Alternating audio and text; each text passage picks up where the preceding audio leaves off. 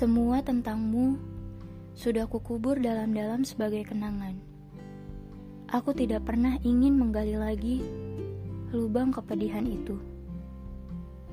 Rasanya sakit sekali setiap mengingat dirimu. Melupakan kenangan tentangmu adalah perlombaan yang tidak bisa ku menangkan. Kembali lagi bersama aku Dea di podcast Perihal Manusiawi.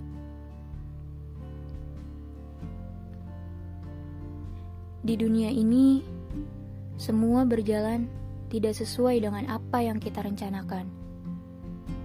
Berusaha tetap tegar, mengobati luka sendirian. Padahal kenyataannya, aku adalah penjahat di ceritamu.